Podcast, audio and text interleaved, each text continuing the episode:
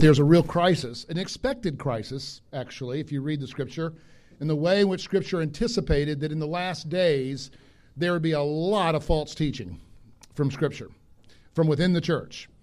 And so this class is meant to respond to the very clarion call all through the pastoral epistles, etc., that, that the church has a responsibility um, to, to clarify and to, uh, and to study Scripture and help people how to study Scripture in a way that, that can produce good and orthodox teachings. So that's what we're doing. And then, of course, we talked about several other things. So we are doing this in the context of a bit of a crisis, um, and we are in a crisis. If you were to, if you were to describe yourself as, as evangelical, increasingly those who who understand the tradi- the orthodox tradition of the church will tell you that evangelicals are are sadly uh, more and more being defined by a social position than they are by a theological position. And, um, and in that theological position, they will look more and more akin, especially in the way they read the Bible, to some of the very classic sort of, of, of, of aspects that's been described as liberalism, academic liberalism, or even neo orthodoxy. Now, we've, we've talked some about that, and so what we're trying to do is is clarify some things. And I recognize, I've had some conversations with you that some of what we're saying, you're going to go, wow, that's blowing my mind. I, you know, and I know that many of you are going to say to me, God, I've done that or I've said that. And that's all right, okay? That's all right. Take a deep breath. You know, everything you heard today, adoption, remember all that? And so, but so let's don't let let our insecurity and identity prevent us from learning. Let's just go back and examine Scripture and see how we are to understand Scripture. And we have a very high view of the laity here. And, and what I mean by that is that, that we're, we're covering things that I think is very uh, uh, accessible to you. Um, this is not something just for the church to know. And so that's the idea of this. Now, what we're doing is we're in the middle of this crisis description, and what are the causes or the roots of that crisis? Uh, the first week, you remember that we looked at um, the social roots of the crisis in, in uh, biblical hermeneutics. Uh, you know, post enlightened modernity kinds of characteristics that have that bled into the American evangelical culture, especially that allows us to read the scripture in ways that would have been unheard of historically.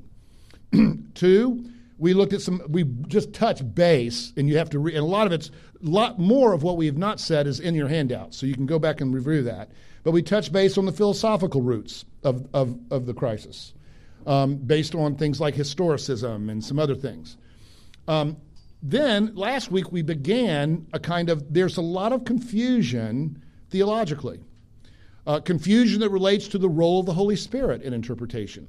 Confusion that relates to the doctrine of priesthood of believers and interpretation. Confusion that relates to the role of the church and interpretation. And even confusion that relates to the biblical doctrine of inspiration. So we're picking up with that conversation now, okay? That's where we are. And where I want to get this, and I hope that I'm going to have to, you're going to have to let me be a little bit cursory.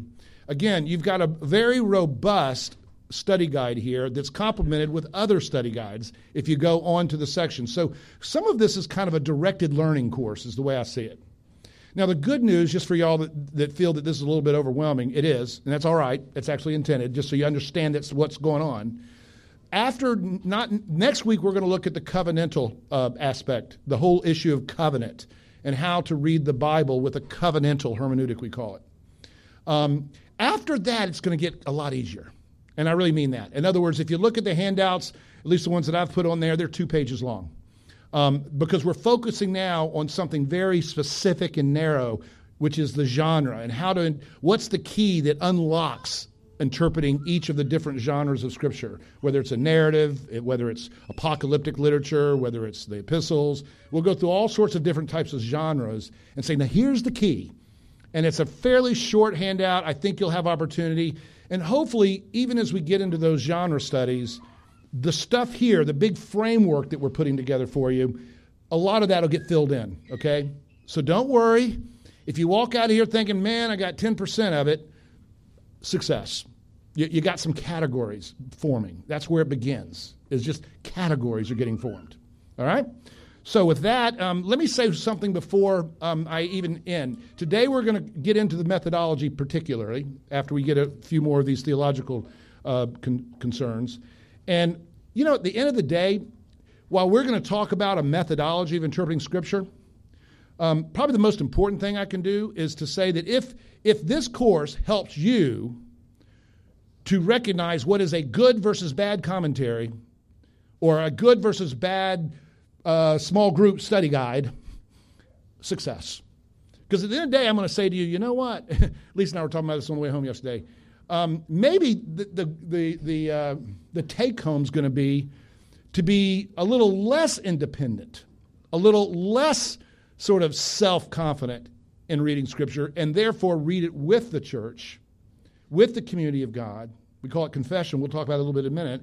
And to, to understand, therefore, that, that I really do need to uh, find good commentary or good study guides that will help me, those who have done the work of interpretation, because what you're getting here is so limited. I'll just give you an example. When we were studying, there's going to be one little thing called word study, just one little thing called, you know, do word studies. That was a week long, I mean, 50 hour exercise when I was in seminary. Just learning how to mine all the sources that makes you understand semantics and the semantic range of how words are used in cultures, et cetera, et cetera, et cetera, et cetera. And so, uh, obviously, if you're feeling exasperated, if you're sitting here going, wow, you mean before I lead a small group Bible study, I got to do all seven of these things? And when you start to do it, you realize that it's a full time job? Exactly.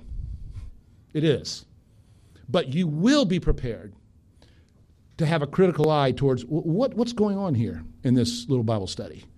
And you'll be more alert to it. And to me, that would be huge, huge. And remember the thesis at the very beginning? We believe deeply here in the exclusive lordship of Jesus Christ. That means no one should be Lord of your conscience except Jesus Christ. And it is your duty, we read it in our confessional statement, we read it in the scripture from the Bereans. It is your duty to listen I don't want to say critically if you mean by that cynically, but to, to listen discernibly to sermons. It's to hold your pastors accountable. Show me in Scripture, Pastor. Where, does the Scripture say this? Because you ought not to obey the voice of your, of your pastor, you obey the voice of God. And what we're wanting you to do in this course is to feel more confident that, gosh, there is, on the one hand, a method. There really is a right and wrong way to read Scripture. And you can feel confident about that. That there really isn't just a matter of one's own interpretation. The meaning, as we talked about a lot last week, is in the text. Learn how to, to recognize that meaning. And, le- and learn how to help, le- help others help you recognize that meaning. So that's where we're going. I'm going to take a deep breath because I'm in a rush mode. I can feel it. I'm centering, as they call it. All right, let's pray. Lord, thank you for this beautiful family, bride of Christ. Thank you for your love for her. And I pray, Father, that what we do here is not unrelated to that love, uh, that it is meant to and clarify and encourage and, and assist us in knowing how to read our Bible, both individually but also corporately. And Lord, we pray your Spirit would be present, that would enable us to have eyes that see and ears to hear what even the best method would not convey except that our spirits are prepared to receive it. We pray in Christ's name. Amen. All right, so last week uh, we looked at uh, the role of the Holy Spirit. I know that's a big topic. Very summation is we distinguish between what's called revelation and illumination. Revelation is that word, the word of God, God speaking through text of Scripture. It's, it's verbal plenary inspiration. We'll talk more about that in a minute. We distinguish that objective word that is in the scripture. It's not in the psychoanalysis of Paul. It's not in whatever happens to me when I read the word, uh, reader response sort of stuff. It's the Spirit. If you want to know the Holy Spirit and how He speaks to us, open your Bible. Peter tells us that the Scripture is spoken of God by the Holy Spirit. That's where he speaks, and it's sufficient. But that's not to suggest then that we can do all this in the flesh, right? We need the Holy Spirit desperately. Not only the Holy Spirit that inscripturated the Word of God, that incarnated the Word of God into the text of, of men, as we'll talk about, but also the Holy Spirit that, that affects me subjectively, my heart, that re- gives me the regeneration heart, the illumination of the Spirit, as Paul talks about it. Wherein these things, however well they're studied, cannot be discerned except by the Spirit.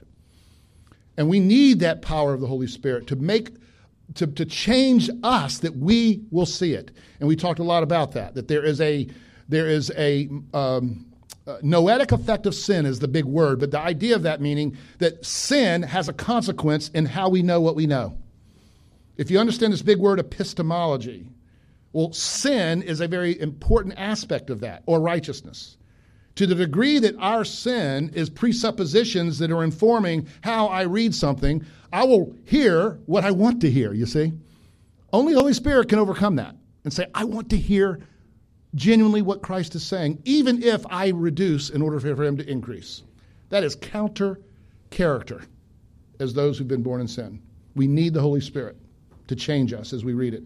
So we distinguish, therefore, illumination from revelation, meaning from significance, if you will. And, um, and that was, and we looked at the passages, of course, like John and others that anticipated the coming of the Holy Spirit, and we showed how carefully they were worded in a manner that he was speaking to those who would be the founders of the church, wherein those who are the apost- who are going to give us the, the apostolic foundation, that is, who are who are given the, the, the authority in a unique way, the apostolic authority to set the doctrines down, to give us the Word of God, that he was speaking to those, and in fact, that's exactly what happened when the apostles came. And they gave us Holy Scripture. And so that's where you see the fulfillment of the Holy Spirit will come and speak things to you, kind of a thing. Even if we could interpret that as well, that we would be given the gift of discerning that by virtue of illumination. So we made that distinction. That's where we were last week. We're going to pick up now with that. And uh, but is there one just grooming question about the role of the Holy Spirit that you just didn't get a chance to ask. I'm going to give you a moment to do that if you want. Anything that somebody's just kind of saying, can I just get one more clarification? Because I know it's a big issue in our culture. This is one area where evangelicals have been honestly very, very confused. And what, what gives James Hunter and many, many others who've studied evangelicals that there tends to be a neo orthodox kind of, of, of way of doing things. The idea that somehow the scripture becomes a window into the word that happens in me when I read Scripture. And therefore, a kind of expressive individualism that comes out in the way we read Scripture. Okay? Y'all are hungry. You ready to go? All right. So let's look at the church. And I'm going to be much more brief here because there are other contexts in our in our school of discipleship where you can get this. If you've taken theology, for instance, we've covered this. Um, so that's why I'm going to be a little more summarizing because I, I, really want to get to the issue at the end of the day how do you discern the Lord's will in your life in the way that we're going to talk about? We're going to get something very practical here. So, what, what about the church? You know, what does the church do and not do? Well, it doesn't, we're told, add anything to Revelation. And let's be clear about that. Um, the Reformation, as you know, was, was all about sola scriptura. And they saw two great enemies to sola scriptura one was the confusion of the Holy Spirit vis a vis what was called then the Anabaptist tradition, and don't necessarily confuse that with modern day Baptist. But the Anabaptist tradition was what today we might call the kind of hyper charismatic or the hyper, you know, Pentecostal, the idea of private revelations, dreams, things like that. Um, whereas the, as you know, the, the Reformation was also concerned about how tradition had become equal to revelation. Now, to be honest, and let's be fair, uh, no tradi- none of the traditions that believed in continuing revelation through ex cathedra proclamations of the church, none of them would say that we that the church has the authority to say anything contrary to Scripture. I hear people say that all the time. Well, you know, it's all right as long as it's not contrary to Scripture. No, because you got to realize what the moment you you elevate something to revelation, a word from God, you have now bound my conscience. You've, you have just added a Lord into my life. And if you're calling it the Lord Jesus Christ, our position in the Reformation position is going to be no, the Lord Jesus Christ Lordship is exclusively located in the words of Scripture. Sola Scriptura. So uh, notice this little quote here then. The Protestant Revolution was not about inspiration or tradition, but over a matter of authority. Who rules our life? Whether the church in its teaching office had the right to impose meanings on the biblical text, which was not itself subject to correction by that text. Protestants held that the scripture was no longer free. Church teaching was silencing biblical teaching. Um, I give you some, you can read this later. I give a, a, an example of this in the Council of Trent during that time, um, as well as in the response of that in the, in the Reformation. So, what it doesn't do is add revelation. But what does it do? Because ironically, today we have such a low view spirituality of the church that I think there's probably more of a reticent to think that it does anything. I don't think most of us are really dealing with Roman Catholicism in our life as much. I mean, it's still there. And, and again, we have a lot we share with Roman. Don't forget, I'm not trying to be critical here. Uh, you know, if you compare our alignment with Roman Catholicism, say, with our alignment with modern, the neo Gnosticism that's coming around based on the Gnostic text, oh my gosh, we in Roman Catholics at least believe that the serpent was bad. Okay, and much more. so we have about a 99% agreement uh, that we want to remember. Now, sometimes I think we forget that. You know, this is a we believe an intramural sort of debate about Scripture. Now, an important one, a very important one, very important one. So I, I don't diminish that. And, and it has radical, radical implications. In fact, if I look for a church when I go anywhere and I tell my children the first thing I tell them to look for is sola scriptura. Man, that's the basis. That, that starts the whole train because that's how we know God. Now, what does it do though? Basically, the idea is that, that I'm not going to read this thing because I don't like the way I said it. I said it about 10 years ago. The degree more qualified. It's not about qualified. It is that too, but it's more the idea that God, it's where did God decree that his word would be guarded? Where what who was the word given to? Was it given to me, Preston Graham, even your pastor? Is it that kind of individualistic cowboy mentality of, of here comes the cowboy, you know, the, the, person, the personality that walks into the sunset and, and saves the day. That's our Western history kind of stuff. It's not biblical. What's biblical is a very communal, the church, Israel, and then later the church is this royal, holy priesthood people who are to guard the faith. Notice this language. You may, that you may know how one ought to behave in the household of God, which is the church of the living God, the pillar and bulwark of the truth. You will never find a statement like that that says, Paul, even. Now, he was an apostle. But you just don't, that's not the, the redemptive historical focus of the Word of God. The Word is always giving to a community. Very carefully orchestrated, choreographed community called the church. So even if I become incredibly qualified, even if I know everything there is to know about biblical interpretation, and I'm just a great exegete, I'm not the guardian of the truth. The church, Jesus Christ, is. And the mystery of the mystic communion of Christ by the Holy Spirit with the church. Now, is it a fallible church? Absolutely. But is it, is it, so it's not to suggest, again, don't bop up to the other part that it's infallible, therefore, what it says is basically authoritative Word of God. We don't believe that. That's why we're teaching this course. So you can, the more learned you are about Bible interpretation, the more critical you're going to be of our sermons. I know that. It'd be great to keep you kind of naive out there, you know, when you're hearing a sermon. But no, that's not what we're going to do here. And that's why we're having this class. So the use of creeds. Why do I say creeds? And again, I'll take this shortly, but the creed, how then do I read the Bible with the church, a church that's been existing now for 2,000 years? I mean, I, I just I wished I could get on the phone and call up John Calvin and and Saint you know Augustine and say, hey, I need to have a conversation. I need to have a conversation with you. Man. No, what you it's that wouldn't even be good actually because Calvin wasn't the pillar and book of the truth. Neither was a Saint Augustine. it's the church. And what does the church do? Throughout history, all the way back to the Old Testament, the church comes together mostly in ecumenical context in cases of, context, of, of conflict. And they together discern what is their collective consensus about what the scriptures principally teach about various topics of controversy or importance.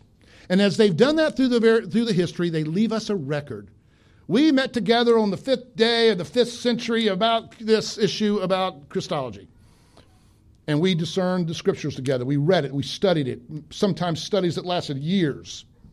And we came together. I need John to fit into this conversation here. And they formed a consensus. Now, here's what this means practically. Um, I, you can read, this is a funny little picture here.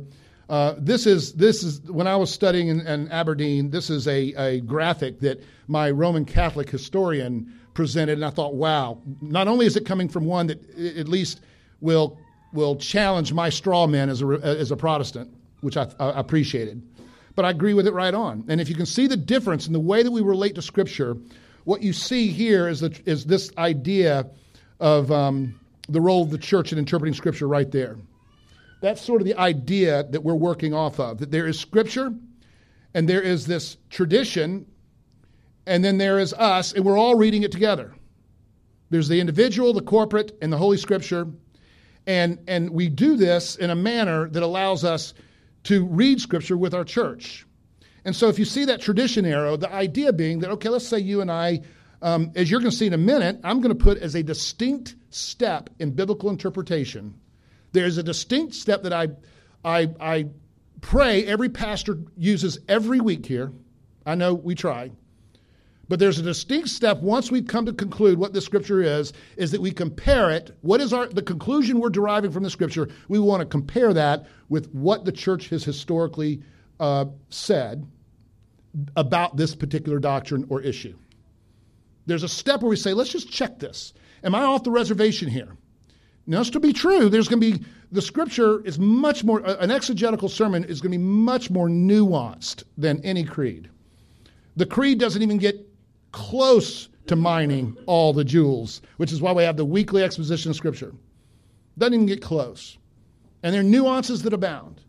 But we have a lot of great guide rails that tell me, whoop, I can't quite go that far because to do that, I just became a Erastian and the church ruled again. Now, is the church authoritative in the sense that thus saith the church? No. It gives me great pause. And what does this mean, by the way? Let me show you how this works. I'm, an ordained, I'm under authority. I've taken vows to read scripture with the church. That's what ordination is, by the way. That's why you don't go to church where they're not ordained, because they've never taken a vow to read scripture with the church and under the authority of the church. And so now you're reading scripture with the church, and I come to a conclusion from scripture that seems to indicate that mm, I think I'm going to have to take issue with this, with what the church has historically believed. That's valid. You can do that. But, but, huge pregnant but, I would submit that to the church. And there would be yet another process that I would engage with the church, reading scripture, to discern whether or not this is a valid issue such that we need to change our confession change our, you know, and there's a process that goes through in our system the various levels of courts. In an appellate system that says, okay, we're going and we're going imagine all that working for you. All that's working for you. You know? And you, as a congregation, have the right of, of questioning the teaching of the church, especially if you can show where the teaching of the church is off the reservation. Now, when I say the reservation, I could list you, I mean, you know, 29 articles, Westminster, Heidelberg, you know, I could just go on and on, Anglican, Lutheran. I mean, we all agree on about 99% of it, those kinds of confessions. I mean, we're not talking about weirdo stuff here. A guy named Philip Schaff did his amazing history of, of creeds, three volumes. And he concluded that you could put them on top of each other like an overlay, and, and, and most of the major doctrines, if not m- many of the minor doctrines, they agree. We're, we are different, and it's important that we recognize those differences and we w- are able to worship in our different denominations. But a denomination is an ecumenical concept. Do you know that? It's a way of understanding that just because you're not in that church doesn't mean you're outside of the church. If you don't agree with denominationalism, what you're saying is there's only one church, and if you're not in that, you're out of the church. You see, so there's a, there's a good side to denominationalism, and that this side of heaven, it's a concession of, of humility. Now, there's some bad stuff about denominationalism too. How much of our distinctions are not really scripture but cultural, for instance? How much of this denomination, to be self critical, is Scottish, which is no grounds for unity in my estimation, or yours? And how much of it is a, a context wherein there was an ecumenical council in, in, in England that that we adhere to as a very faithful ecumenical council. That's the latter. We do think Westminster is a very good and faithful uh, a confessional statement, along with many others. But how much bleeds into that? Scotticisms. And so there's always a need to kind of crit, you know, be critical of denominations insofar as they tend to get attached to culture wars and culture and nation state issues. But there's all, and that's why you need to be apolitical. That's another conversation. but that's what we mean. So that's that's the role of the church, both the good use of the church and the bad use of the church. Any questions on that one? Okay, I'm going to go a little quicker, believe it or not. This is getting to be a lecture, but that's all right. I like lectures personally. I used to hate seminars. No, I mean, really, I know y'all thought I was talking about me and I was being crass. No, I meant from your point of view. I used to hate seminars and, and academics. Man, I came to hear the professor. I don't like hearing all the students talk all the time. And I said that to Wolterstorff once when I was in there, but it was fun. But anyway, I really, I hope that's helpful to you. But I do want you to interact when you want to, please. Confusion about priesthood believers. I'm going to say this very quickly. You can read. There's some great quotes here. The confusion is this what the priesthood of believers is not is the everyone a minister. If you mean by that, everyone has, has equal right and access to be teachers of the scripture. It's not the prophecyhood of believers. Historically, and I give you a great quote here by Owen that, would, that really was one of the prominent believers of it. Um, the, uh, let me see where that quote is. Let's see here. Where's my quote from? I mean, there's some great scripture uh, quotes here. Rick Lints, Fabric of Theology. Um, uh, there it is.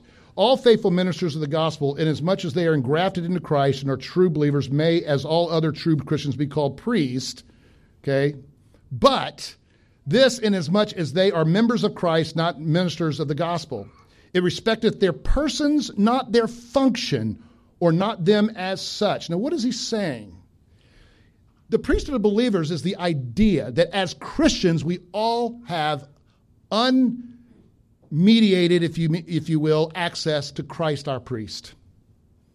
That we do not need an intermediary priest to pray.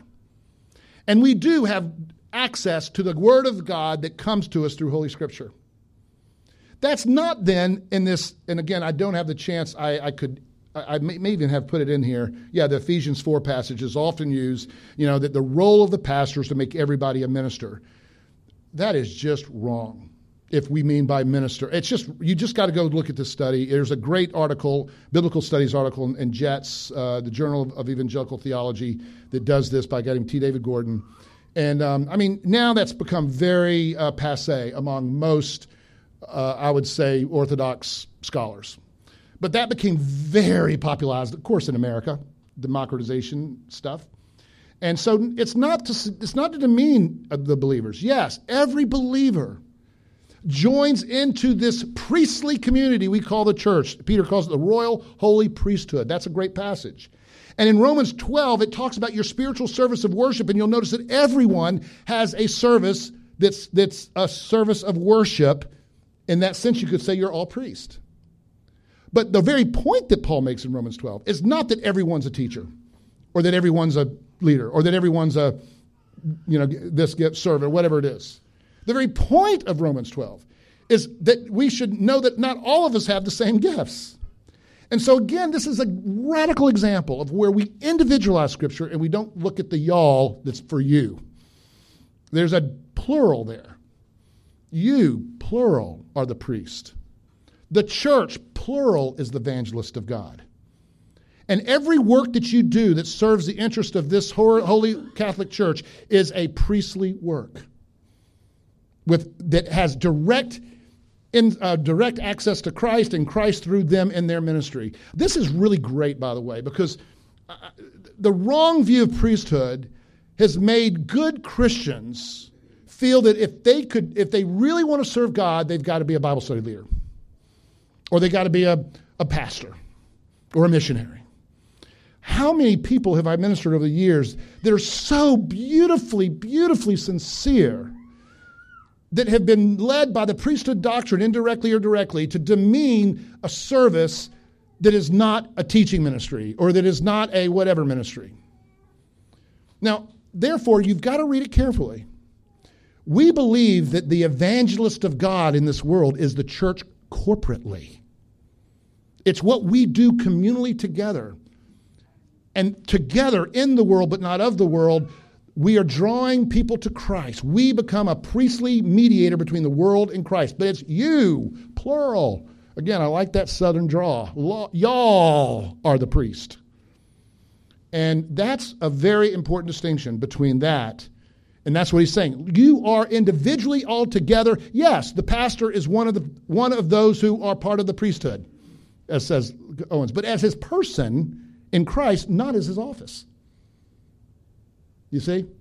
Now, that, that's interesting because this, this is partly why our tradition, at least, has resisted the idea of calling pastors priests as to distinguish the priesthood of all believers. Now, I'm, you know, I'm not trying to be critical of those traditions who do call their pastors priests. And I'm certainly not going to suggest that necessarily they would debate anything I just said. You know, so it's just something that's come down in history, and that's we'll just leave it at that. You know, I've learned a long time ago. Let's let's come on. Let's loosen up here. You know, the slippery slope argument about somebody that uses a name doesn't mean he necessarily means that that by it. You know, and so we got to be careful there. So I get into that by Ephesians 4. You can read it. It really gives you why we would judge Ephesians 4 that way. This passage is very important in 1 Peter 2. Make sure you read it. The you, not each you know, individual or corporate. You, I talked about that already. There's some scripture for you. So I want to stop there, and the next, this is where we're going to kind of really focus the rest of our discussion on inspiration. But any questions about priesthood? What it isn't and is. It is that everyone are priests before God corporately as they participate in the priestly community of Christ, the royal holy priesthood, which is the church. Not that everyone's called to be a quote minister. If you mean by minister uh, that you are a teacher necessarily or a preacher. Okay? All right, next. Now, inspiration. Big confusion. And this is what uh, we really need to talk about.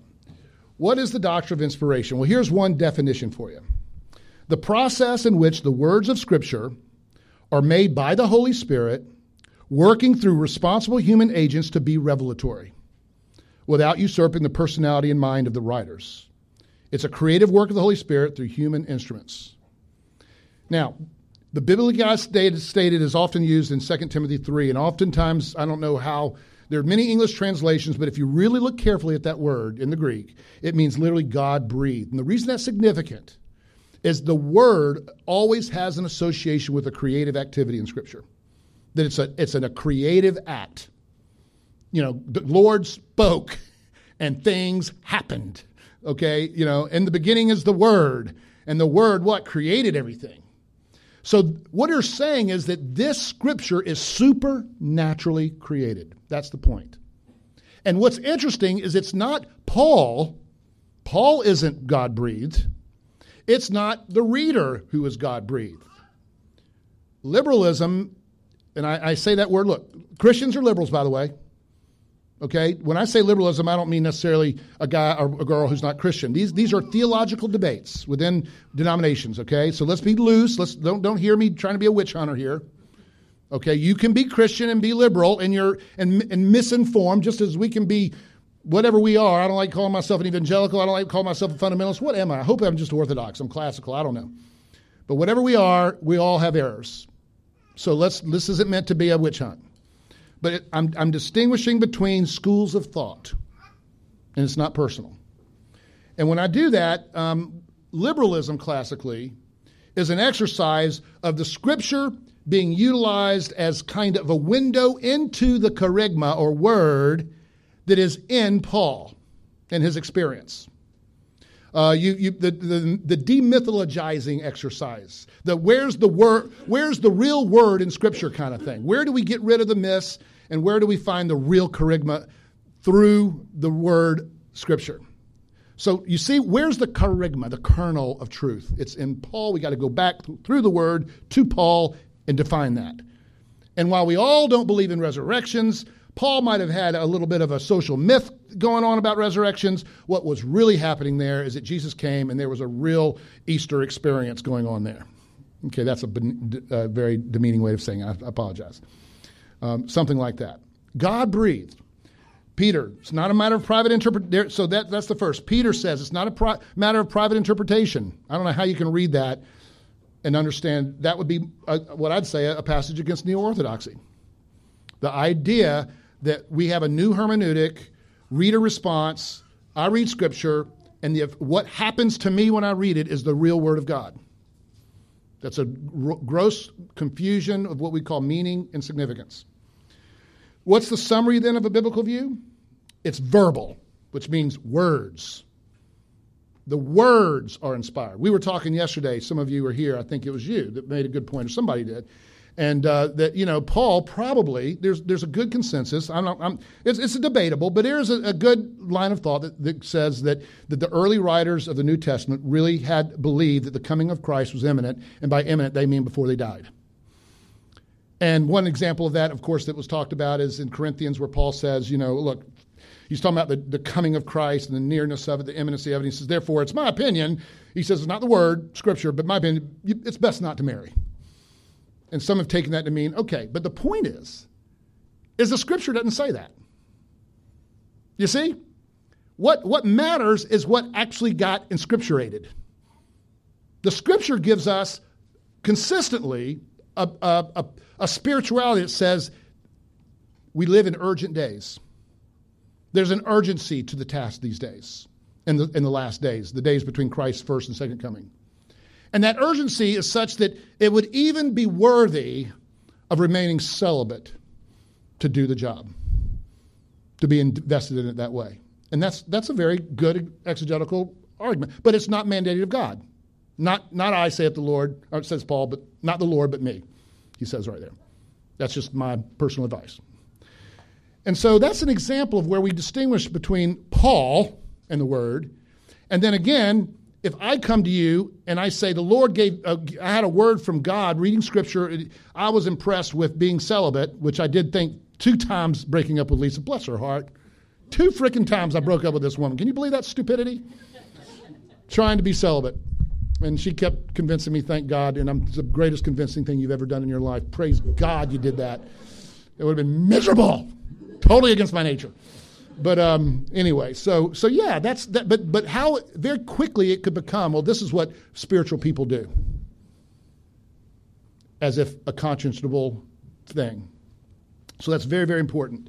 Um, plenary, which means all the scriptures are canonical, as in a rule of faith. Confluent, big word, very important. That it doesn't, that Scripture doesn't lose the humanity. I mean, if you're reading the Greek text, Kevin can tell you, others can tell you, it's pretty, I mean, you can just pretty, when you've really started to read it, man, you're reading John and you're reading Paul, and you hardly even recognize the same voice. I mean, they're that different. Paul and John, for instance. Peter's the first to acknowledge that Paul writes in a very heady way. He says things that Paul writes sometimes are hard to understand. So that makes you feel good, doesn't it? That Peter said that about Paul? Um, the other day, someone was telling me how much they've enjoyed Esther, and they say, to be honest, all these epistles, they, they're just not as accessible sometimes. It's so nice to hear a story. And, you know, okay, that's true, but that's not to minimize Paul. I wouldn't go to Esther for nothing to divine, to describe, it, to, uh, to develop my confession of faith. If I want to know uh, what's the constitution of the church, I'm going to Paul, man. He, he thinks like that but, it, but there's things that I go to for Esther, of course. So, confluent.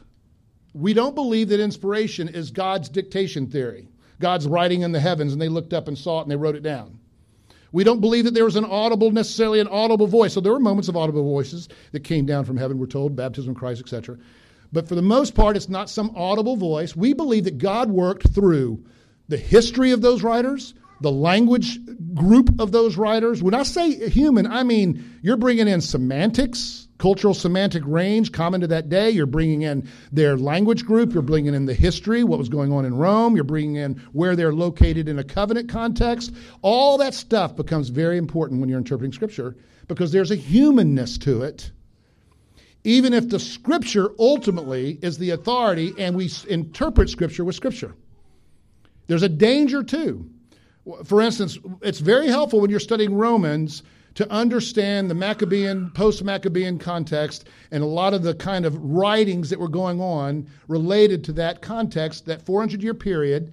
you know, before Christ came, and there's a lot going on in Judaism that happened in those, those 400 years. And it's worth knowing something about it, but I would never rely an interpretation of Scripture based on some source like the Apocrypha that was reading read uh, that was written during that time. You see the difference? We look at it; it might help us to understand things, but ultimately, meaning, what the Scripture means, is encoded in the verbal words themselves words that are put into syntactical formations, words that are put into something that you can do a discourse analysis, we call it, or what used to call what a word, uh, what, what, do you call it in sixth grade? The uh, word flow, word flow, conjugations, yes, that helps. That's more words. Yeah, word flows, what, I mean, sentence flows, diagrams, diagrams yes. All good stuff. But you can take it too far. You know, you're going to have to look at what's saying here, what the context is, what's the theme of this book. You'll get into that. So you see how important it is. So, so what exactly is inspired? We've talked about the liberal Protestant view. Uh, we've talked about the neo Orthodox view. We believe the words are view in summary. So, how would you apply this to, to interpretation? Here's where we make a, a, a nice little segue. Take everything we've said about Holy Spirit, church, priesthood of believers, and inspiration and what we're going to say at the end of the day is the only infallible rule of interpretation of Scripture is Scripture itself. That is so important. Um, and it's going to tell you something. With the words of men part of it, all right, the Bible consists of many books that represent many histories. And each history is important. I don't think you could understand Esther without going back and getting a little bit of history of what's going on in Persia. All right? And you got a lot of that. Who wrote the book? These are questions you're asking now. I'm, doing. What are the specific words of interest used in its own vernacular context? What if you see a word showing up over and over and over again? Okay, that's you know, if you've listened to me preach for twenty something years, God bless you. I feel sorry for you, but but I'm sure they're euphemisms. I'm sure they're things. I hear them in Kevin too. I see Kevin's style. They're coming out, and you're going to say, now, how does Kevin use that word? How does Preston use that word? You know, he uses words that sometimes I know, i am starting to figure him out. He's wanting to shock me a little bit. So take a deep breath. You're thinking to yourself, he's trying to shock me. Here's one of those shocking ways of saying things. And let's just tone it down. He doesn't he didn't go off the bridge. I hope that's what you're doing at least. But what are you doing? You're learning how to listen to me. You're learning how to listen to Kevin or whoever else is teaching and preaching. Same thing with Paul. How does he use those words? Where would you know? You would look at where he uses it otherwise in Scripture. Context begins to narrow it down. What are the cultural norms, expectations in that day? No, they don't interpret Scripture, but they at least let you know what could have been going on. What, what, what's happened with this hair covering thing? What, what was going on there? And look at carefully that Scripture. It's interesting how Paul makes, a, makes reference to a cultural custom, but he doesn't argue for the custom. He argues for what the custom is meant, or what in that day the custom is meant to convey. And see, that's, that's what you're looking for. What are the historical circumstances surrounding the book, and how does it purposely fit into it? What were the political factors? To whom was the book written? What were the problems, issues being targeted? Was there a controversy? What are the major theological themes emphasized in this book? Do you see repetitions, patterns, cycles? What is the specific genre of the book? That tells you a lot. Is it a narrative? You read narratives differently than you read epistles, and you read epistles differently than you read apocalyptic literature. They all were like, it's no difference to say if, if someone's writing you poetry today, you read poetry differently than you read a math textbook, right? Paul's the math textbook, poetry is uh, obviously the Psalms. And you're going to read them differently. You're going to read in a way that says, okay, poetry's meant to do this. And there's these rhymes and there's these parallelisms, and these parallelisms are meant, that's where the meaning is in that. How do you read the Gospels? What was the use of, of historical narrative in those days? You're going to learn when you talk about the Gospels. The Gospels is not, it's, it's all historical, but it's not intended to be a history. It's meant to be a theology about history. And the way you redact, the way you edit that history, the way you tell a story is going to tell you what the emphasis of that unique author is. That's really important. That's exciting. So, John gets you to the ascension teachings in chapter 13, half the book. Whereas in Matthew, it's, it's almost an epilogue. And Luke writes two Gospels, Acts and Luke. And all focusing on this really amazing thing he says about it all hinges on baptism in some ways. So there's just incredible things that you can learn. So actually, when people come, you'll learn this in the Gospels. When people come and say, "Oh, what do you do with all those discrepancies between you know the gospel of this and the gospel of that?" I'll say, "I celebrate them." Those become the things that go, aha, this is the clue to what this guy's talking about. Because this is not about, I mean, the fact that the, the tree was withered on the way to Jerusalem, and I think it was uh, Mark, and it was after Jerusalem, I think, in whatever was Matthew, says something to me about what's he trying to emphasize about what's going on in the death of Christ. Why did he put it here, not here? It's kind of like what I do when I tell a story about a hunting or fishing trip. I'll come back and, and I might very selectively put things into the story where they're going to highlight what I want you to go wow about. And that's just, that's just good theology. And there you go. You see, so these are all examples of what it means to take the, the human aspect of this confluence with the Holy Spirit in writing Scripture. But if you stop there, you would just be in bank. You would you would be in a crash wreck. And and and modern uh, scholarly history has, has demonstrated that. I think. Uh, we don't believe. We believe ultimately there's one author. One author that therefore makes us look for continuity that starts from Genesis all the way through Revelations.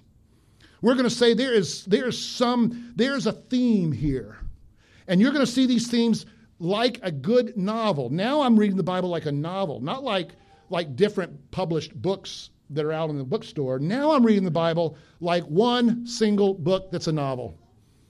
And, uh, you know, I think of uh, some of my favorite mysteries. And you, you know, you're just reading those first chapters, man, and everything that's going on in those first chapters. Ah, I wonder what that means. I wonder what that's mean. But it's all vague and mysterious, and everything's cool. By the time you get to the last chapter, now you see why this little shadow thing was also important back here. You see? That's the way the Bible's written.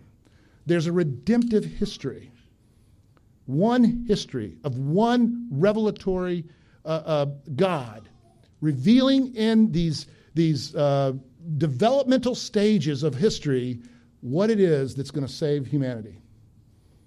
It's just beautiful. And so we're going to start talking now, when we talk about reading the book covenantally, we're going to look for these major redemptive historical themes. We're also going to talk a lot about covenant. And where is this passage positioned in relationship to the covenant? Are you getting an understanding about this? So we're going to talk more about covenant redemptive re- reading next week. But here's what I'd want to say then about um, this last point I make, and then we're going to look at the, the, the, the last thing is. Um, read this section. Please read this, but don't don't you know? There's this little modernist sort of credo out there that if you can't understand something completely, you don't understand it at all. That's such bull. Um, how many of you have been married? You understand your wife or husband yet? No, no. I, I got I got Lisa. I, I'm I'm getting her now. It's been oh man, I sure got myself in a mess. How long? Thirty three. 33. I'm close. 33 years. But I tell you, it's not uncommon where I think, man, she just defies me and everything I was expecting here. I mean, it happened just yesterday. I told her about it. Just yesterday, there was something she did. I went, I didn't expect that one from you. That was not what I expected. You know, I'm surprised. Well, that's that's the same thing, you know. I, you don't have to. I don't have to be a zoologist to understand enough about that big old fat elm, whatever tree, copper elm or whatever it is, that I can't run into it. All right, so I'm going to avoid it. I'm not going to walk into it. I know trees, but I don't know a zoologist way of knowing trees or whatever it is. Okay, so here's where we're going to go. I'm going to ask five more minutes to show you something. A basic method summarized. Pray have access to several versions if possible. Why? Because remember, this is an, there are what you read in the Bible, the English Bible, is a translation. And there are different types of translation, and I'm sure one of us will get to that later. Pick your passage. That's actually a very important thing to do. How would you, is there a discernible beginning and end to the point? And what would you need in that passage to get it? It's called a pericope. Do a general study of the whole book of the Bible first. Now you're starting to get overwhelmed. You got to teach a Bible study next week, right? But now you got to do a theology. Who wrote the book? Why was it written? All these questions go into what we call a, a book study. See all that? Okay? Look at it. Go get a good commentary and read, read the introduction to the book in that commentary, and, and it'll do great things for you. Immediate context, sentence flow, or something like it. Analyze the, the, the language and how it's written.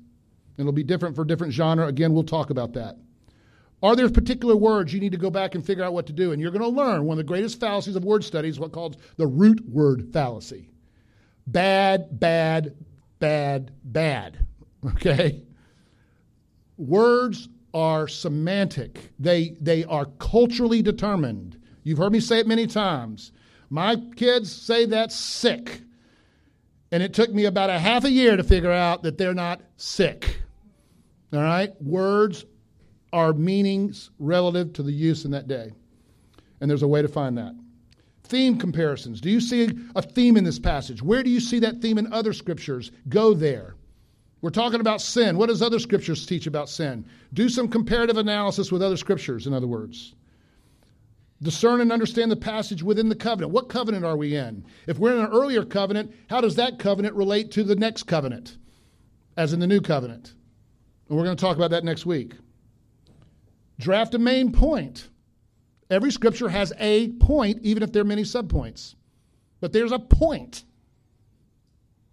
What is it? Compare your point, doctrine, to the church consensus about what the scriptures principally teach about that point. Main, main point is all have fallen, sin and fallen short of the glory of God. Your original sin is rejecting God. Now, is that right? Let's go look at what the church has said over the course of 2,000 years about what sin is and see if I'm getting it right. And if I'm not, it doesn't mean that I'm wrong and they're wrong, but it would be an incredible exercise of hubris for me by myself without any process to say, screw 2,000 years, I'm right. And I hear stuff like that all the time. Significance. How does it then relate to our lives? I had a pastor, uh, professor once when we did exegetical uh, papers, and that was a major event in our lives when we did these things. And he said, Most of you are going to do great on your exegesis, but he required that we would put in our paper at the end what would you infer from this passage about its significance today? He said, Most of you are going to fail because of that. Because you're going to take this little idea and then you're going to be so creative that it's not an inference from the scripture necessarily. You're going to go off to everything you can say. And you may even say things that are really good to say. All right? But it doesn't come from that scripture. And if you're interested and rebuilding confidence in, in, in Scripture to your people, then don't do it, even if you can get away with it. And you can get away with it. In fact, we're even encouraged to do it. Make this applicable, Pastor. Okay, man, I don't know. I mean, this just, just says, you know, the inference is praise God. And they're going, oh, man, tell me how to live tomorrow. Okay. You know, and off I go. And you applaud me for it the next day. Wow, that was really good, Pastor. And maybe I've just diminished, though, your confidence in Holy Scripture speaking, Thus saith the Lord. So, the use of Scripture in ministry, I'm not going to talk about. This talks about sermons, but you can at least see what a good sermon should look like generally. And man, I, I wish you wouldn't read that. I just don't want you to read it. Use of Scripture in leading a small group Bible study by directed discussion. Read that if you're thinking about being a small group Bible study. This talks about especially when and how to, how to, if, especially if it's an inductive study, when to ask questions and what kind of questions when. That's really important. It's where a lot of stuff gets messed up. And then finally, and this is where I want to end, thank you all for your patience, kids. I'm going to take one more minute here. The use of Scripture in discerning the Lord's will. Now, I'm going to just open up a can of worms for you, and you can go home and talk about it over dinner. But you know, there's there's if you understand what we're talking about here, what we're really getting at is we believe, listen to this, we believe in the sufficiency of Scripture as a rule, only rule of faith and practice. Let me say that again. I believe, we believe in the sufficiency of Scripture as an only rule of faith and practice. It doesn't need to be complemented and supplemented as my rule of faith and practice. A lot of evangelicals, and I'm, I'm, I'm parroting literally the liberal and neo Orthodox manner, a lot of evangelicals will, will say, Yeah, I'm with you, Pastor. But then here's what happens. View number one I'm looking to know God's will. There is no divine blueprint. i.e., there is no specific will from God. Do the best you can. Liberalism. View two there is a divine blueprint, and it is our duty to find it. Two methods. The charismatic method says the blueprint revealed in word and another word. The landscape design, the letter of basic constructions which an architectural drawing gives us. We follow the architectural drawing that come to me from a dream. Mainstream, the blueprint revealed in word and sign. This is what I hear a lot. I had to be a sign. We watched the last five minutes or something of, of Sleepless in Seattle. We are suckers for these little. I'm, I'm going to show a really weak side to me here, but but we're suckers of these little uh, romantic comedies. They're just cute. And this was an old one. Do you remember at the very end? She saw a heart in the in the uh, statue of whatever it was, and she, oh, it's a sign. That's what I hear we do all the time. It's a sign. You you are an Anabaptist in, in Calvin's day. You are believing in continuing revelation. It's a sign. No, it doesn't reveal anything as a rule of faith and practice. It might get your attention. And it might prompt you to think about Scripture and how it might lead you to go to that, that uh, Empire State Building because it's the wise thing to do, but it ain't revelatory. So here's the way we look at it the right way. There is a divine blueprint, but it is mostly kept secret to us, and we discover the way that we are to go step by step in the discovery of divine wisdom. What does divine wisdom assume? God has a specific and detailed plan for each Christian's life. There is a blueprint. It is a specific blueprint. He decrees all things whatsoever that comes to pass, right? God does not reveal it at all at once. It would be toxic. It would overwhelm us. It would destroy us. If God told me the way for my sanctification is I got to go through this, this, this, this, this, before I went through it, I'm out of there. Didn't have the faith yet to do it.